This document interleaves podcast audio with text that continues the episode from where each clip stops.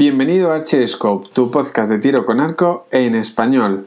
Hoy estamos en el tercer episodio y vengo a hablaros de algo que yo creo firmemente, o creo que es así, pero muchas veces no veo que se comparta este pensamiento o esta forma de verlo, y es que entrenar no es solo tirar flechas. Yo creo que en casi todos los campos de tiro podemos ver gente que va a entrenar o va a tirar, ya bien sea por diversión o para competir, y básicamente lo que hacen es llegar, montar todo el equipo, tirar flechas y ya bien sea por hora o por cansancio, o recoger e irse. Entonces creo que ahí radica uno de los problemas más importantes, ¿vale? Yo creo que es una amplia mayoría de los tiradores y puede ser motivos muy grandes para o progresar muy despacio en esto o no conseguir un rendimiento óptimo, porque al fin y al cabo no tenemos un objetivo, no sabemos dónde ir, únicamente sabemos que tenemos que tirar flechas, ya eso, bien sea por gusto, al final es lo que nos gusta, pero ya que hacemos ese esfuerzo, pues vamos a optimizarlo. Es como, pues, si queremos correr, tenemos que tener unos entrenamientos claros y no es correr por correr estilo Forrest Gump. Así que habría que tener, yo veo que esto hay que tenerlo muy en cuenta, el que entrenar no es únicamente tirar flechas. Así que nada, en el episodio de hoy lo que vengo a ver un poco es pues cuáles son los principales problemas que cometemos, principales errores, en qué nos afectan y cómo un poco mejorarlo, cómo podría ser un entrenamiento tipo que esto nos permita un poco orientarnos y mejorar cada día en esos entrenamientos. Lo primero, imagen del arquero, el que os he comentado. Seguro que tenéis todos alguno cerca y si no lo tenéis, cuidado, no seáis vosotros.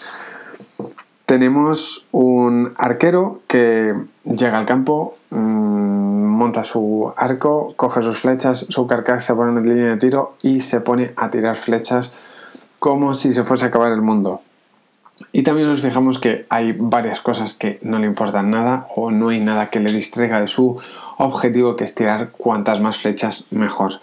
Cosas como la técnica, le da igual la técnica, únicamente mientras consiga tirar flechas, las consigue tirar rápido, le vale, así que nunca le vais a ver tirando una flecha en un parapeto cerca o tirando sin una diana o un papel al que apuntar.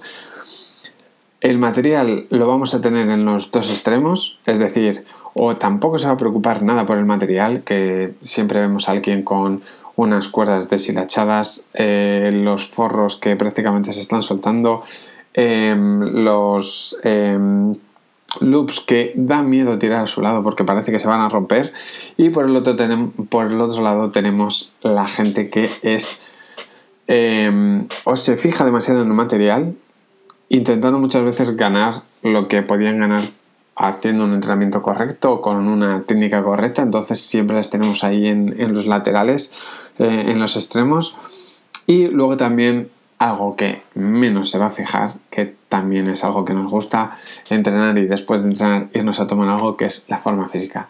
No va a estar en forma, tampoco es algo que le vaya a preocupar, así que tiene como todo el conjunto. Seguro que conocéis a alguien que es igual que esto que os he dicho, y la verdad que para pasar un rato puede estar bien, pero se va a estancar muy rápido, ya bien sea alguien que está empezando o alguien que lleva muchos años. Normalmente esto se suele corresponder con alguien que lleva muchos años tirando y la verdad normalmente piensan que pues saben más o menos la técnica, no la van a poder mejorar, han llegado a su techo y lo que se dedican es a tirar flechas por tirar flechas.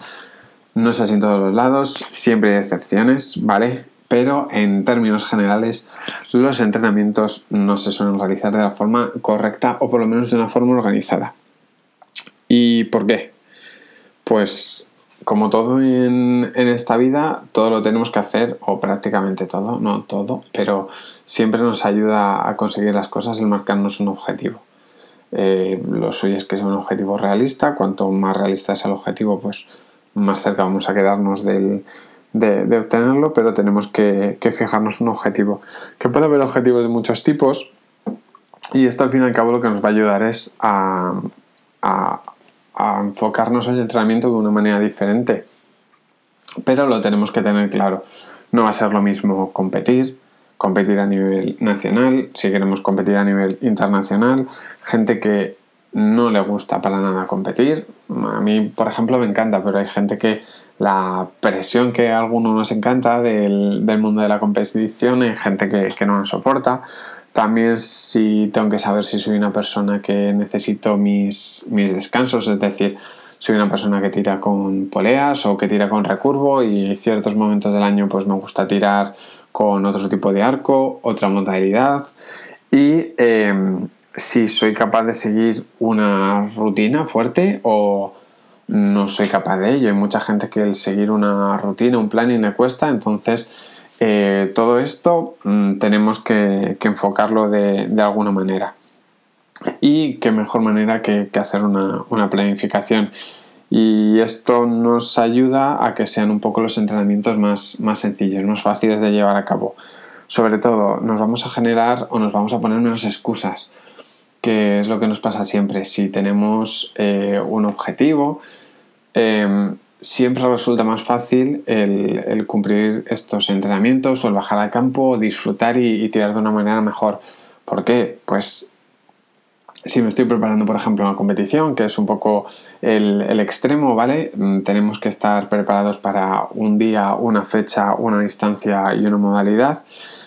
No me vale la excusa de muchos días de, pues, hoy hace un poco de frío, hoy me he levantado y, bueno, se está moviendo un poco el viento, mejor casi que lo dejo para otro día, o mil excusas que nos podemos echar en cara y nos echamos si no tenemos ningún objetivo concreto, porque la verdad que al final nos da un poco igual bajar hoy que mañana que dentro de una semana, y al final lo único que hacemos es irlo posponiendo y parar poco a poco de practicar el deporte. Luego también, pues eso, seguir un método es algo que también nos va a ayudar, porque si tengo que llegar, por ejemplo, como hemos dicho, a una competición o una fecha, si me pongo un método, me va a evitar tener que pensar. Únicamente voy a tener que los días que me he marcado, el ir, y luego el calendario y los picos de forma, ¿vale? Sobre todo si estamos haciendo cualquier tipo de competición, pues es mucho más fácil ponernos un calendario. Si es más para disfrutar, entretenernos, pues bueno, será un calendario más que fijado en fechas, por ejemplo. Lo mismo puede ser un calendario más fijado en épocas del año, es decir, cuando más haga bueno o mejor temperatura haga, que será cuando vaya a entrenar más o a practicar más el deporte, pues me lo tendré que fijar. Y luego también los picos de forma, que lo veremos ahora un poco más adelante, pero siempre, igual que en todos los deportes, como podemos ver, hay ciertos descansos. En tiro con arco pasa igual. La verdad que el cambio de temporada y el cambio de tipo de modalidad, ¿vale? Si estamos tirando indoor, outdoor, nos ayuda un poco a ello, porque nos hace el tener que parar una temporada para luego seguir, tirar un poco de más volumen o no. Entonces, siempre que venimos de descanso, que el descanso también es una parte importante, ya estemos tirando, me refiero en términos generales, en términos concretos, siempre nos va a ayudar el descansar a luego volver con más fuerzas. Entonces, el realizar estos picos para las fechas o épocas que nos interesen nos va a ayudar mucho en los entrenamientos. Así que a la hora de entrenar, yo creo que hay que tener como 4 principales apartados en mente. Que uno vendría a ser la técnica que tenemos y aplicamos a pues cada modalidad, que cada una es diferente, aunque se parezcan mucho, pero todo cambia, no hay 2 arcos iguales. Hay algunas cosas que sí se pueden extrapolar, pero muchas no. Al fin y al cabo, si eres bueno tirando con arco en cualquier modalidad, vas a ser decente en cualquier otra, pero siempre vas a necesitar ese periodo de adaptación. Luego el material es otro punto importante, el físico y la planificación de todo, tanto de los entrenamientos como de una temporada o un periodo que estemos tirando. Así que nada, vamos a seguirlos viendo poco a poco, los 4 apartados, y qué es importante de cada uno, qué tenemos que tener en cuenta y para ir mejorando en todos los entrenamientos, y que no pasemos a dedicarnos eso, a únicamente ir al campo y tirar flechas.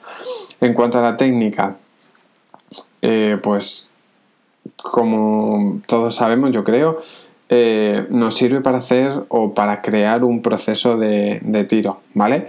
Al fin y al cabo, el tiro con arco, o yo más o menos como lo veo, es casi como cada vez que tiras una flecha es como si despegas con un avión, ¿vale? Tenemos como un checklist interno que tenemos que ir creando o haciendo, y cada punto que nos pasamos es un error que cometemos y algo más que nos alejamos de conseguir ese 10 o esa diana que tenemos. Entonces es un proceso de tiro que al fin y al cabo, cuanto más lo repitamos, más lo tenemos automatizado y menos tenemos que pensar, porque al fin y al cabo el componente psicológico en el tiro con arco es muy importante. Entonces, cuanto más interiorizadas tengamos las cosas y más automáticas nos salgan, más fácil va a ser conseguir hacerlo todo de una manera repetitiva y conseguir el éxito.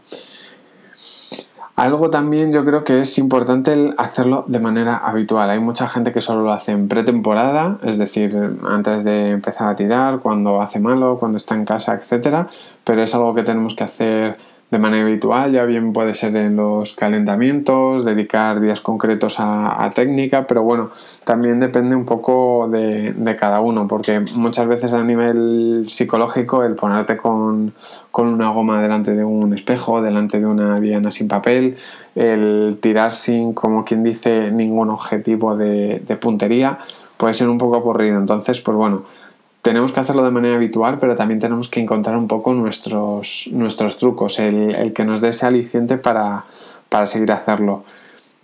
Como he dicho, el sentirnos cómodos con el proceso de tiro, la técnica nos ayuda a estar más cómodos con el arco, conocernos un poquito más, el estar ahí un poco más cerca, y nos ayuda a construir nuestro método, que como todo hay unas bases, pero cada uno puede hacer con el que se sienta más cómodo, ¿vale?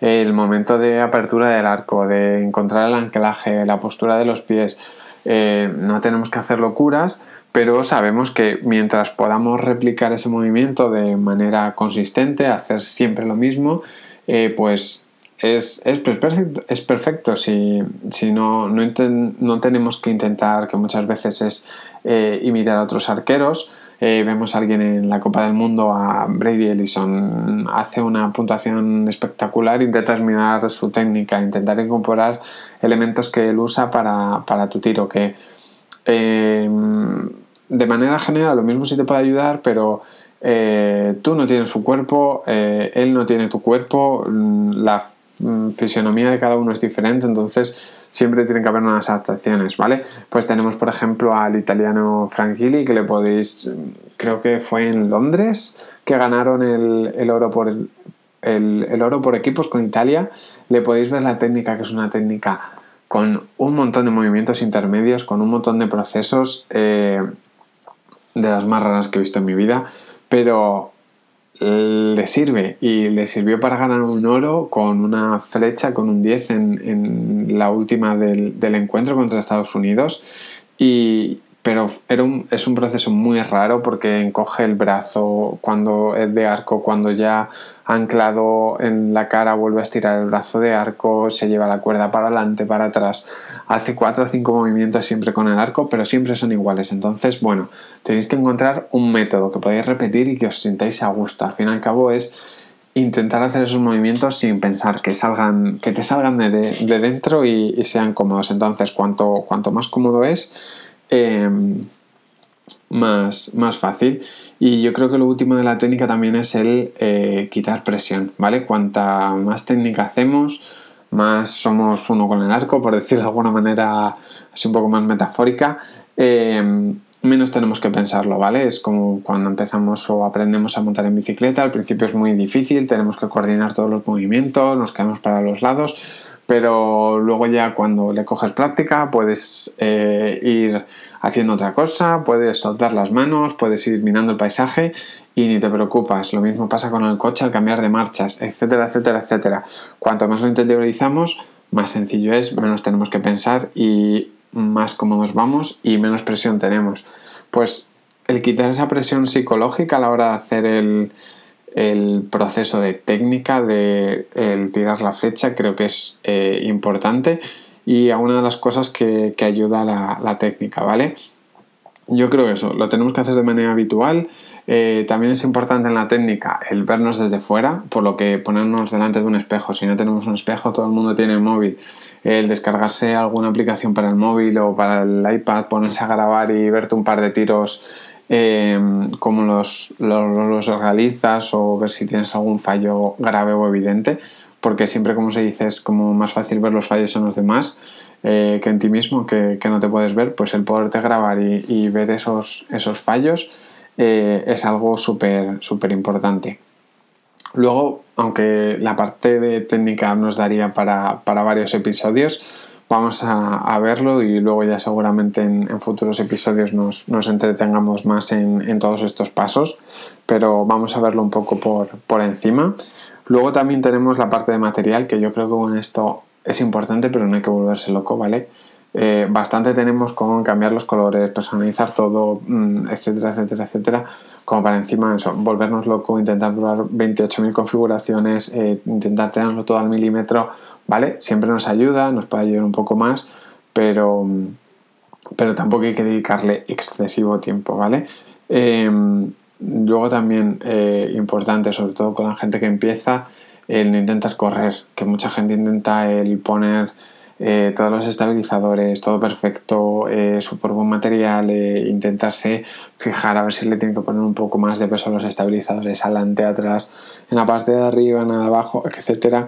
Y es que hasta que no tengamos una técnica un poco consolidada, tampoco nos tenemos que fijar en exceso. Lo primero es una buena técnica y una vez ya tengamos unos grupos consistentes, el enfocarnos algo más en el material y ir añadiendo cosas poco a poco, que si generamos en algún momento un fallo o tenemos algún problema con algo, que sepamos claro qué es. Entonces es, y sobre todo, el ir añadiendo elemento por elemento.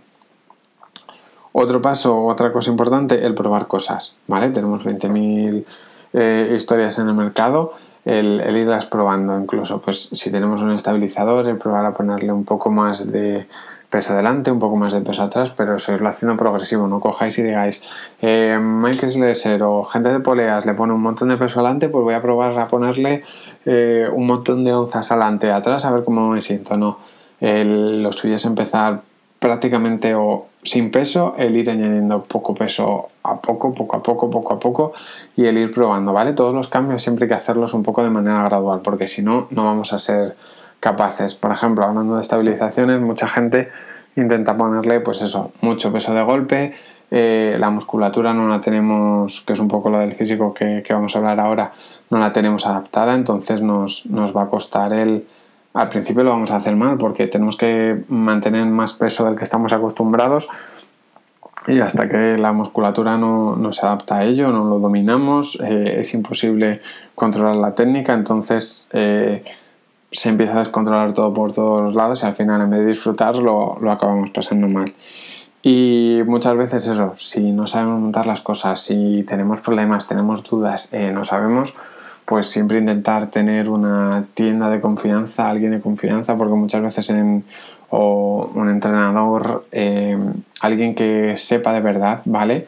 Y nos pueda aconsejar un poco en cuanto a qué hacer, cómo mover, cómo montar, etcétera, etcétera, porque no seremos ni los primeros ni los últimos que nos compramos algo nuevo y nos ponemos a montarlo, lo rompemos, lo montamos mal, nos pasamos a la hora de poner pesos, etcétera. Entonces, pues bueno, hay que ir poco a poco, eso. Si podemos ir de la mano de alguien, si no tenemos mucha idea, de la mano de alguien que nos ayude en cuanto, por ejemplo, pues cosas más como una cuerda o algo así, pues si podemos tener a alguien ahí cerca más o menos de confianza que nos pueda echar una mano, sería perfecto. Tercer punto sería el físico. Y yo muchas veces veo que el físico de los arqueros, de los de recurva algo menos, porque es un poco más demandante, aunque son sobre todo los de alto nivel, que vemos que es bastante gente bastante atlética, etcétera, pero en términos generales la forma deja mucho que desear de todos los arqueros. Es un deporte que se presta un poco a ello, no exige demasiado en cuanto a forma, únicamente algo de fuerza y técnica, entonces pues bueno, siempre hace que la gente esté un poco más fuerte, por decirlo de alguna manera, y eso en cierta forma puede ayudar, pero en cierta otra también tiene sus desventajas. Yo siempre pienso que tiene sus desventajas, pero ahora vemos un poco el porqué. Cuando estamos más fuertes, algo con más gordos, siempre tenemos más grasa, pero a la vez también tenemos más músculo. También pecamos casi siempre de tirar con más potencia, por ejemplo, o ponerle más peso en el arco del que solemos ser capaces de mover, o queremos tirar siempre pues al límite en poleas con la potencia, en recurvo sumirla mucho para no perder mucha rasante, en bosque queremos tener un arco súper rápido y súper demandante, y vemos muchas veces una técnica inapropiada. Cuanto más fuerte está uno, pues eso, más grasa tiene, pero a la vez más músculo, entonces mover un peso más grande, entre comillas, es sencillo. ¿Problemas que tiene? Pues que si nos vamos a un recorrido de bosque hay que moverse, viene a ser más demandante y al final del todo acabamos más fatigados. Si encima se dan unas condiciones de temperatura que pues tienen mucho calor o un día un poco complicado, se nos puede hacer bastante cuesta arriba la competición.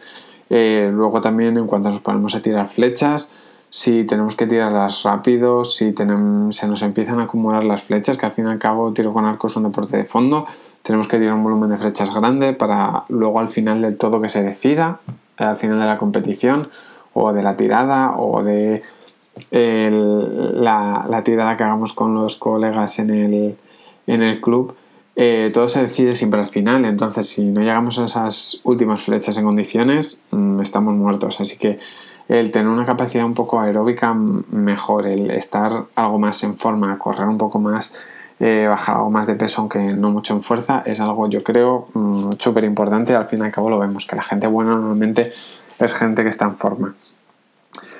Y sobre todo eso, se ve mucha gente tirando con potencias mucho más fuertes de las que pueden. Tenemos la imagen de gente tirando, sobre todo gente que se dedica más a caza, de abriendo los arcos con el codo pegado al cuerpo porque son incapaces de subir el codo para arriba, que aparte de provocarte lesiones, no son capaces de abrirlo bien o de hacer la técnica bien porque no son capaces de tirar con las libras que tienen en el arco.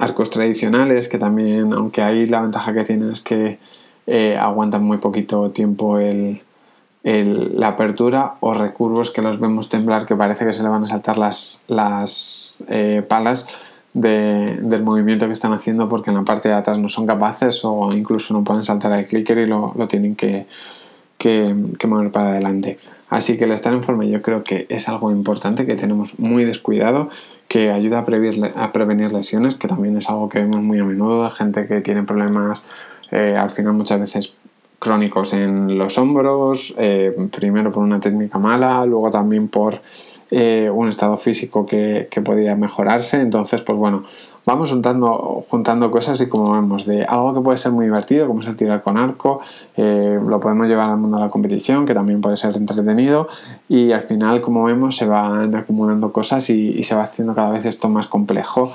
y va empeorando. De ser algo, como decirlo de alguna manera, un cuento de hadas, empieza a ser algo un poco mejor. Así que bueno, parte física, que también le dedicaremos otra parte en especial, de ejercicios, músculos a tener en cuenta, cómo intentar prevenir lesiones, etcétera. Lo dejamos por aquí y pasamos al final a la parte de planificación, que es lo que veníamos un poco a hablar, el cómo planificarnos. Hemos ya visto pues eso, técnica, etcétera, picos de forma, material, pero planificación yo creo que es la parte más importante, ¿vale? Como hemos visto, si no planificamos, no tenemos un objetivo, no vamos a llegar a ningún sitio, ¿vale? Sería como remar hacia el medio del océano. Si no sabemos a qué puerto vamos a llegar, vamos a estar remando hasta que nos cansemos. Y primero habría que hacer una planificación, eso, más general, y teniendo que ir de lo general a lo particular. Es decir, pues si me quiero planificar para hacer algo en especial, como hemos visto había 20.000 objetivos, pues va a haber 20.000 tipos de planificaciones, no hay una planificación concreta para nada, pero tenemos que ir un poco de lo general. Pues si quiero ir a una competición, quiero pasármelo bien este año, quiero voy a empezar a practicar tal modalidad de tiro con arco, pues me voy a ir a planificar, o me voy a empezar a planificar en términos generales, es decir, pues de aquí a un año quiero aprender a tirar o a controlar cómo se tira en bosque, sin referencias de distancias, etcétera. Pues voy a empezar a planificar primero eso. Tengo un año, ¿vale? Y luego ya ahí voy acortando. Estos meses voy a parar, estos meses me voy a dedicar a esto, y luego dentro de cada semana, por decirlo de alguna manera, o cada mes voy a hacer esto, ¿vale? Hay gente que puede entrenar muchas veces por semana, puede entrenar volúmenes de flechas muy altos, hay gente que pues bajamos, o se puede bajar, que es muy común los fines de semana, porque entre la semana es muy complicado compaginarlo con el resto de cosas. Entonces, pues bueno, tenemos que ir un poco de lo general a lo concreto. Luego también eso, los picos de forma. Pues qué temporadas voy a tirar, o en qué temporadas tengo que estar bien. Si he dicho, pues eso, voy a tirar un año, o tengo un año para prepararme, pues sé que cuándo tengo que estar mejor, es decir, a final de año tengo que estar mejor, en el medio puedo tener un descanso, etcétera. Para las competiciones, pues lo mismo. A principio de año tendré que tirar muchas flechas, como por ejemplo nos puede estar pasando ahora que salimos del confinamiento todos, pues tengo que empezar a tirar muchas flechas, o tengo que empezar a tirar más flechas. No me interesa tanto, por decirlo de alguna manera, la puntería, sino que me voy a fijar más en la técnica, en cuántas flechas tiro. Pues lo mismo puedes tirar 100, que lo mismo puedes tirar 200 flechas cada vez que vas, etcétera, etcétera, etcétera.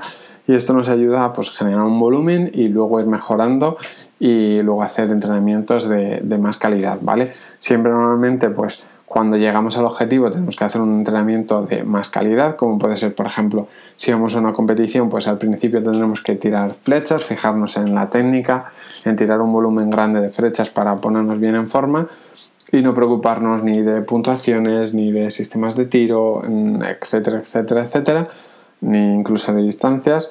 Y luego ya cuando se vaya acercando más la competición, pues tendré que hacer entrenamientos más similares a la competición, es decir, tirar en condiciones parecidas, tanto de tiempo, de número de flechas, de el estilo que vaya a ser la competición. Es decir, si hacemos un doble round de 50 metros en poleas, pues tendré que hacer mi doble round de 50 metros en poleas con el tiempo que se usa en la competición, los calentamientos, y no tirar ni una flecha de más. Es decir, un entrenamiento de calidad que sea y reproduzca exactamente lo que vamos a hacer. Si tenemos eso, otro tipo de objetivos, pues lo tenemos que hacer de otra manera, pero a eso es lo que se refiere como entrenamiento de calidad.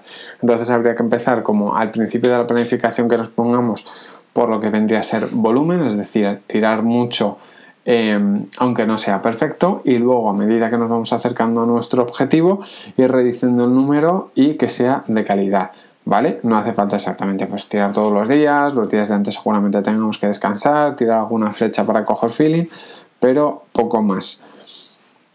Y también, pues eso, a nivel mental es importante descansar, el tener nuestras épocas de decir, ay, me olvido del arco y vuelvo con flechas, con ganas nuevas, porque muchas veces entramos aparte de nuestros vicios técnicos, en nuestros vicios mentales nos empezamos a saturar, como quien dice, y el desconectar, igual que hacemos con el trabajo y otras cosas en la vida, pues es interesante el desconectar un poco.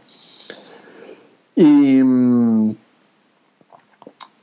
si competimos pasa a ser algo crucial, ¿vale? Porque tenemos que tener muy en cuenta el cuándo vamos a estar bien o no, y es algo, yo creo, que realmente importante y que tenemos que hacer un poco todos. Hay muchas veces eso que se puede hacer, hay otras que por vida y circunstancias de cada uno es bastante más complicado, pero bueno, siempre hay que tenerlo en cuenta y previsto, y no intentar, pues eso, si estamos cerca de una competición o de una tirada, no por decir llevo tanto tiempo sin tirar, voy a intentar compensar, porque pues eso, no tendremos los músculos hechos para ellos, entraremos con agujetas, lesiones, sobrecargas, tendinitis, etcétera, etcétera, etcétera. Todo este tipo de cosas que normalmente nos ocurren, y al final, por intentar compensar al final, lo iremos liando. Y luego, por ejemplo, si a mí me dicen tienes que hacer un entrenamiento o un tipo de entrenamientos y quedarte con esos para siempre, o cuál sería tu entrenamiento ideal si tuvieses que bajar a entrenar mañana y tuvieses que hacer un entrenamiento y ya, ¿cómo sería? Pues yo creo que lo primero siempre es el calentamiento, tanto de articulaciones como de músculos, que muchas veces pues decimos, venga, tengo una hora para entrenar, llego, monto, tiro 60 flechas y me voy, ¿vale? Y nos olvidamos tanto de calentar como de enfriar. Y yo creo que es algo muy importante, ¿vale? Si vamos a las competiciones también pasa mucho de me pongo a hablar con la gente, etcétera, etcétera, monto el arco, me pongo a tirar, llega el momento de tirar y empiezo a calentar, o la primera vez que hablo del arco ni he calentado los músculos, y esas primeras flechas son horribles porque prácticamente no puedes abrir el arco, ¿vale? Pues es muy importante, tanto movimiento articular, mover muy bien todos los hombros, muñecas, codos, cuello, cadera, hombros, la parte de las rodillas, etcétera, que todas las articulaciones se hayan movido y estén algo calientes, ¿vale? Para no empezar los movimientos en frío, sobre todo tema hombros, que es lo que más se sufre, y luego calentamiento muscular, ¿vale? Con la típica banda elástica que tiene todo el mundo, tampoco hay que dedicarle mucho tiempo, que hay gente también que se dedica mucho tiempo, ves alguno que nos hace flexiones, ¿vale? Tampoco es necesario, pero el mover aunque sean 5 o 10 minutos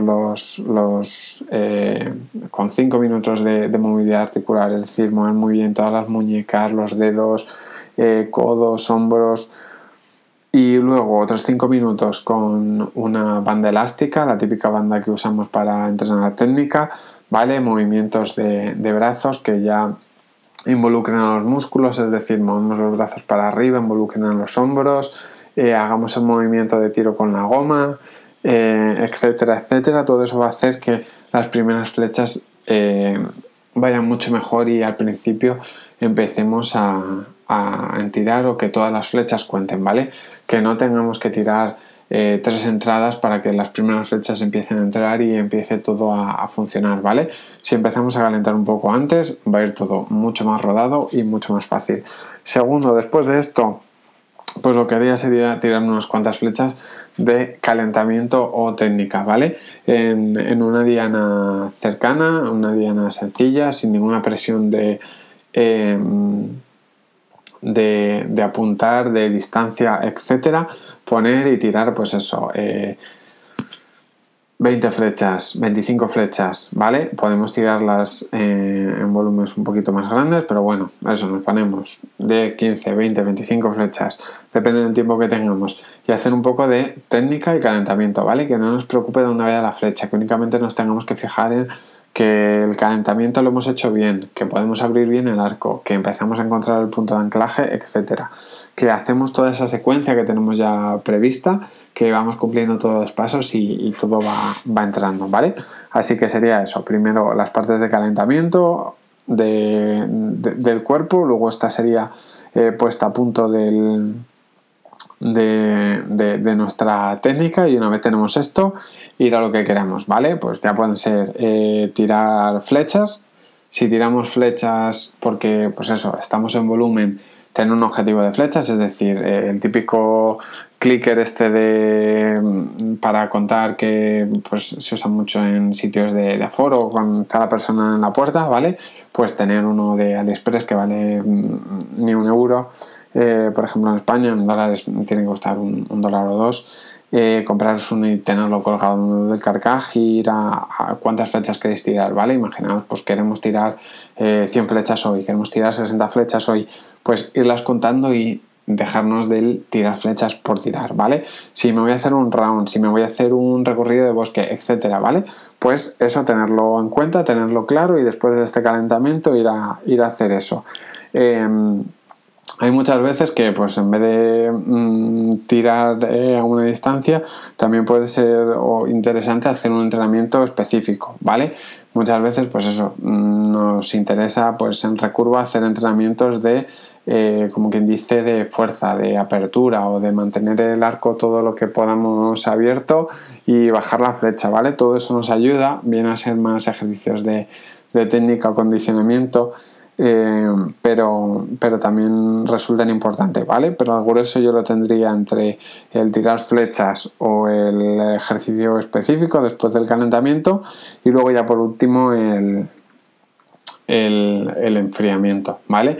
El estirar muy bien contra una pared, una columna, los hombros sobre todo, el relajarlos, el estirarlos, que vuelva un poco todo a su sitio y no acabar, recoger e irse, porque muchas veces, pues eso, vamos cargados, hemos movido muchas flechas o volumen de flechas muy grandes, ¿vale?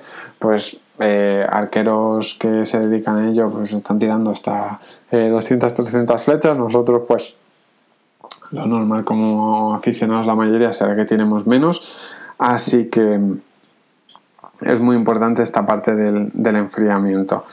Y pues nada, ese sería un poco mi esquema, ¿vale? Movilidad, siempre calentamiento, luego tirar flechas con técnica o de calentamiento para ver el proceso que llevamos, una diana cercana, sin presiones, etcétera.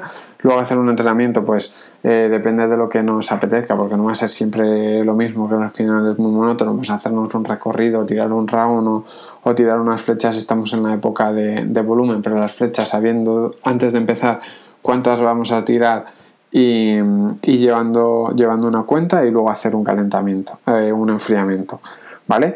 En pretemporada, pues eso, en pretemporada vamos a tirar un volumen muy grande de flechas, no nos tenemos que preocupar tanto por el apuntar porque vayan bien, sino porque las agrupaciones se vayan cerrando, y el hacer ejercicios eso, de acondicionamiento, de abrir el arco, cerrarlo un poco y volverlo a abrir, por ejemplo, en recurvo, aguantarlo atrás y soltar, etcétera, etcétera, son muy útiles, aunque entrar un poco más en técnica también son súper interesantes.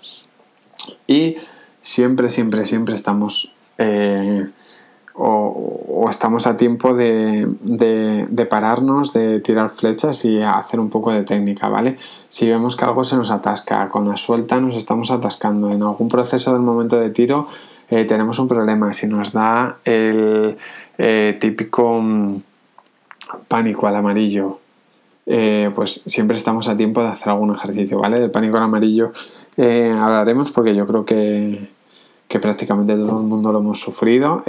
Hay varias técnicas un poco para intentar paliarlo, que al fin y al cabo es entrenamiento y el condicionamiento un poco mental, así que ya hablaremos de ello, pero siempre es momento de, a la hora de hacer los entrenamientos, del parar a hacer técnica y volver a eso. Y una parte muy importante de los entrenamientos es el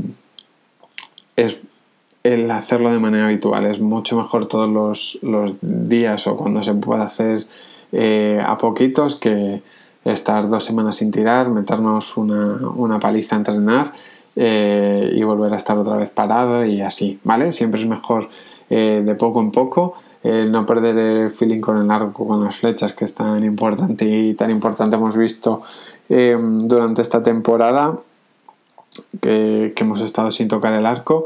Tan importante es el tocarlo poco a poco que volver. Por ejemplo, yo estos días que he vuelto a coger el arco, que tenía unas ganas que me moría, el primer día que lo cogí, aunque había hecho ejercicios en casa, como no había podido soltar flechas, que se nota, las primeras flechas era horroroso, no encontraba nada del proceso, parecía que el arco se me había quedado grande, estaba igual que siempre, parecía que tenía un brazo estirado cuando lo tenía encogido, no hacías bien la suelta, era un horror. Entonces, pues bueno, es siempre mejor el poderle dedicar media hora todos los días que llegar un día y hacerlo todo, que muchas veces no se puede, pero siempre que podamos hacerlo de esa manera será muchísimo mejor.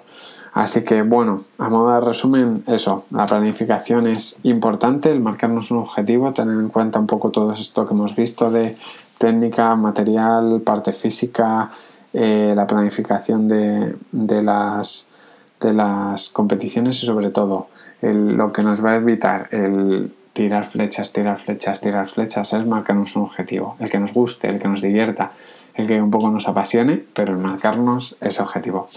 Así que nada, hasta aquí el episodio número 3. Esto lo hemos visto, la verdad que la parte esta de planificación no da para mucho, para ver un montón de apartados de manera individual.